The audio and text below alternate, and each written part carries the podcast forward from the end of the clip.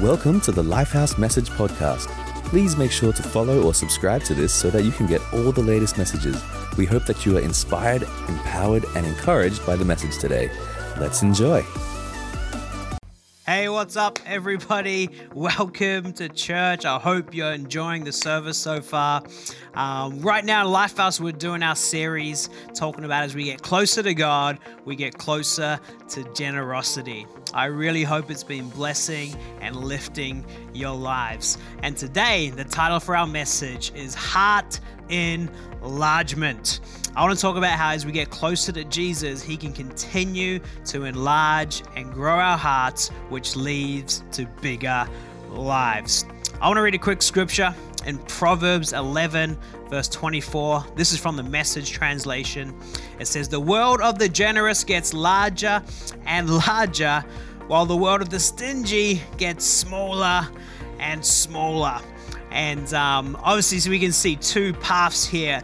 Um, one is our hearts become more generous, our lives get bigger. And one is our hearts become more stingy, our lives get smaller and smaller. And I don't want, I don't know about you, but if I had to choose between a bigger life or a smaller life, a generous life or a stingy life, I want to choose a generous, bigger life because I believe God created you and He created me with great purposes. You are not a mistake, you're part of God's design, and your life has great meaning, and God wants you to live a bigger life with Him.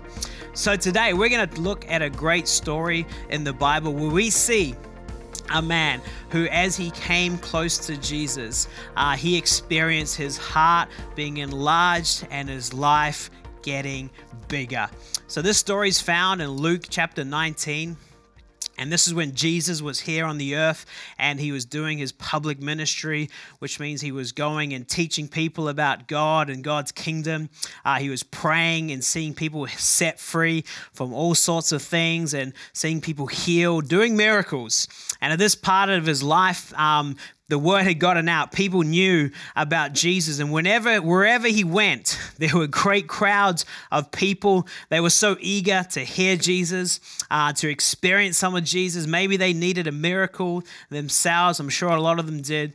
So we're going to read a story, one of these scenes where Jesus is out and this whole big group of people have come to see Jesus, this incredible crowd. So we're going to read from verse 2. It says, A man was there by the name Zacchaeus. He was a chief tax collector and was wealthy. He wanted to see who Jesus was, but because he was short, he could not see over the crowd. So he ran ahead and climbed a sycamore fig tree to see him, since Jesus was coming that way. When Jesus reached the spot, he looked up and said to him, Zacchaeus, come down immediately. I must stay at your house today. So he came down at once and welcomed him gladly. Um, let's just stop there because we need to understand the significance of Jesus inviting Zacchaeus because of who Zacchaeus was. It says he was the chief tax collector. And at this time, the Jewish people were under the rule of the Romans, and the Romans um, demanded very high taxes from the Jewish people. And the Romans would often employ Jewish people to be the tax collectors. And all the Romans cared about was that they got enough taxes, um, which meant that a lot of these tax collectors were basically given a license to steal. They could basically go to anyone and say, You owe the Romans this amount, and if they didn't pay, they would go to jail. So basically, they had these licenses to take as much money as they want, pocket the extra, pay the Romans what they were due, and they, they were lived often quite wealthy um, lives because of this. So, as you can imagine, these people were not popular. These people were probably not respected by the Jewish people, maybe even hated or despised. Um, probably not a big leap to say that for some people at least. So, this was not the kind of person you wanted to be associated with. You didn't want to be caught being friends with a tax collector. You didn't want to be caught getting any benefits from these tax collectors. These were not good people to be associated with. And Jesus and think about this in this big, massive crowd, all these people he could have chosen to go and have dinner at their house with, he goes up to the tax collector who's up in a tree and says, Zacchaeus, I want to have dinner at your house. So let's read on. Verse 7 All the people saw this and began to mutter, He has gone to be the guest of a sinner. But Zacchaeus stood up and said, Lord, look, here now I give half of my possessions to the poor, and if I have cheated anybody out of anything, I will pay back four times the amount. Jesus said to him, Today salvation has come to this house, because this man too is a son of Abraham. For the Son of Man came to seek and save the lost. Wow, so something incredible happened at this dinner party. I don't know about you, but I would have loved to have been at the dinner party to see the whole scene. We don't really know what happened at this dinner party, but we can see the results of what happened. We can see the outcome here. So I just want to pull out a few observations from the story, things that really stuck out to me. Um, the first is that being around Jesus can bring radical life change. Um, obviously, Zacchaeus going into this meeting, maybe he had some desire to change. Maybe he had a heart of, uh, I'm not quite happy with my life. I've got all this money, but I don't have any friends. I don't have respect from a lot of people. Maybe I'm even looked down and hated by a lot of people. Maybe he had some desire to change, but his lifestyle was still pretty bad. He was still stealing money, he was still abusing his power taking advantage of people. Um, he wasn't living a good life. But throughout this dinner, something radical happened because the action he took, that's the only action you can take from true inside life change. Um, he was a wealthy man. He loved his money. It was obviously very important to him, and it was probably all that he had to really be boastful about. It was all that he had to really claim any any sort of significance. It was his wealth. But when he spent this time with Jesus over the course of this dinner, we don't know how long it is, we don't know how much they talked, we don't know what Jesus shared with him. All we know is that Zacchaeus was with Jesus. And after the time of being with Jesus, after being close to Jesus and probably having an open heart, his life was radically changed because not only was he going to give half of his money to the poor, not only was he going to pay back the people he cheated, but he was going to pay them back four times the amount. Now, I want to say that's a generous act, especially from somebody who loves money as much as Zacchaeus would have loved money. So, something incredible happened when he got around Jesus. And it's just like with people, right? When you get around people, they're gonna influence you. They're gonna have an impact on you. And uh, recently, I was, I was, I had a bit of a moment where I realized that even my, I have a four-year-old son, Jaden. He's a lot of fun. He talks a lot. He's so much, he's so much joy and um, and I really actually realized how the things that he likes are starting to even influence me. Um, so he really likes construction vehicles. So whenever we're out and about and we see like a big excavator or a big crane, I'm always like we're always pointing them out to each other. So Jaden was, like, "Oh, Daddy, look at that! Look at that excavator!" And uh, I'll say, "Oh, Jaden, look at that huge crane!" and and I realized that um, maybe this is influencing me more than uh, I realized because now, wherever, even if I'm not with Jaden, I'm like, I'm looking at cranes and excavators and starting to recognize different models and different brands. And even the other day, I was um, I was in the car with uh, with a friend, and um, we don't know each other that well, and um, new friendship. And anyway, he was driving me somewhere. And uh, we just listened to some music, and uh, as we're driving back, and then as we are going past, I saw this big yard with, you know, um, big construction yard with a whole bunch of excavators. And I swear I was this close to shouting out in our, my, my excited voice, Whoa, look, excavators! and I was just about to yell out and I just caught myself. So even with people, even me and my four year old son, just being around him, being around what he likes, being around what he enjoys has an impact on our lives. And think how much more when we get get close to Jesus, the creator of the universe, the God who loves you, the God of miraculous power. Think how much he can influence our lives. He can influence our hearts when we get close to him. I want to encourage you the closer you get to Jesus, the more you're going to experience radical life change. The second thing that really stands out to me is that Jesus wasn't put off by Zacchaeus' current life.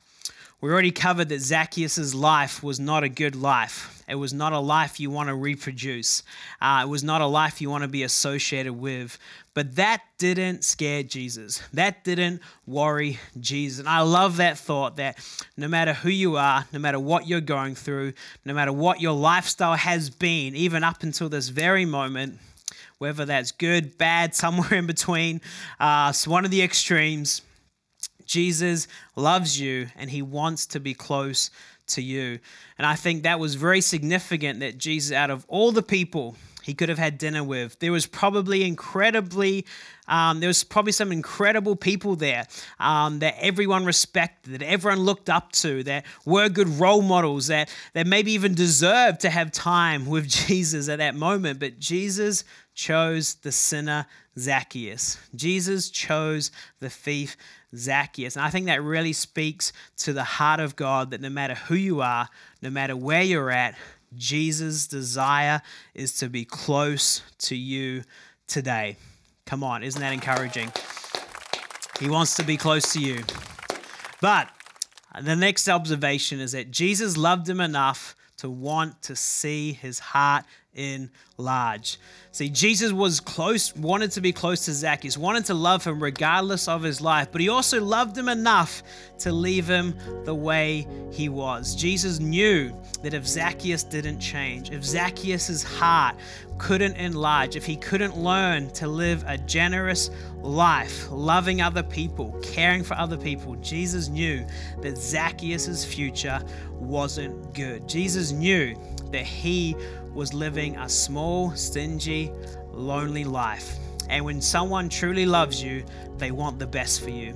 They want to love you and accept you as you are now, but they want to see your life lifted and changed to live out the full potential. And that is God's heart, the heart of the Father for you.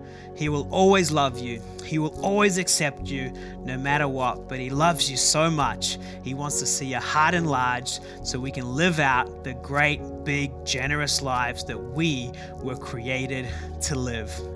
There's a scripture I really love in John 3:30 and it says he Jesus must become more important while I become less important. And I think if we want Jesus to enlarge our hearts, we have to get get used to the thought of we have to think less about ourselves. We have to be less self-centered. We have to be more Jesus-centered. Now this is a journey it's a great journey we can go on together. We can encourage each other in this journey. And with Jesus helping us, we can learn to live bigger lives. So, how? How can Jesus enlarge your heart? You're saying, Yes, I want a bigger heart. I want to be enlarged. I want to live more generous. I want my life not to just be about me. I want my life to be about others and God and His kingdom. How can we do it? I want to give you two practical points today. The first one, you know it's coming, Lifehouse. If you've been with us for a while, you know it. Journaling, you guessed it. Ding, ding, ding, ding. Honestly, I absolutely love journaling. What it is is every day just opening up God's word and saying, God, what would you say to me today? And as you do that each day, you know, day by day, it might not seem so significant. It might not seem that big, but I tell you, every day as you open your heart and you're getting close to Jesus, you're inviting Him in, you're letting Him speak to your heart directly.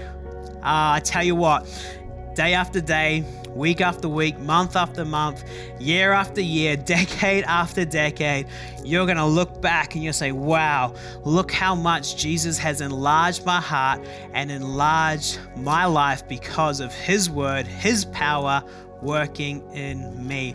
I really want to encourage you if you haven't started journaling, if you're not reading the Word of God, if God's not speaking to you daily through the Bible, why don't you come and join one of our Connect groups? We would love to teach you how to journal. We would love to help you to hear the voice of God for yourself.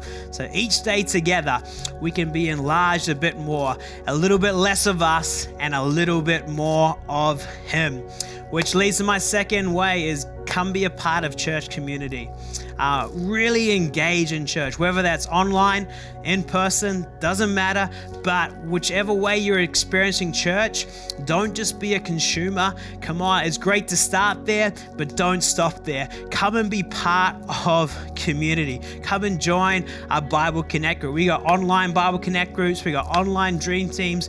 Come and be a part of community. Come and be a part of serving together because life is better together.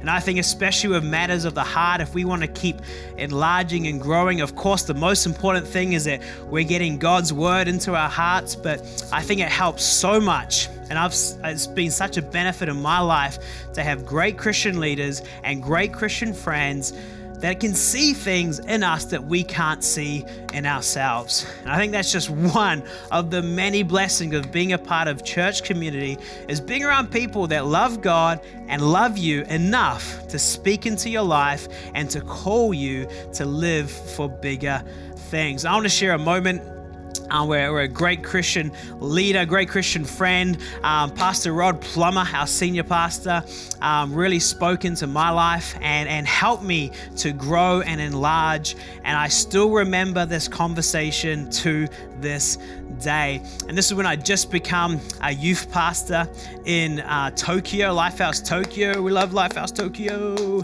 And uh, this was in 2011, okay?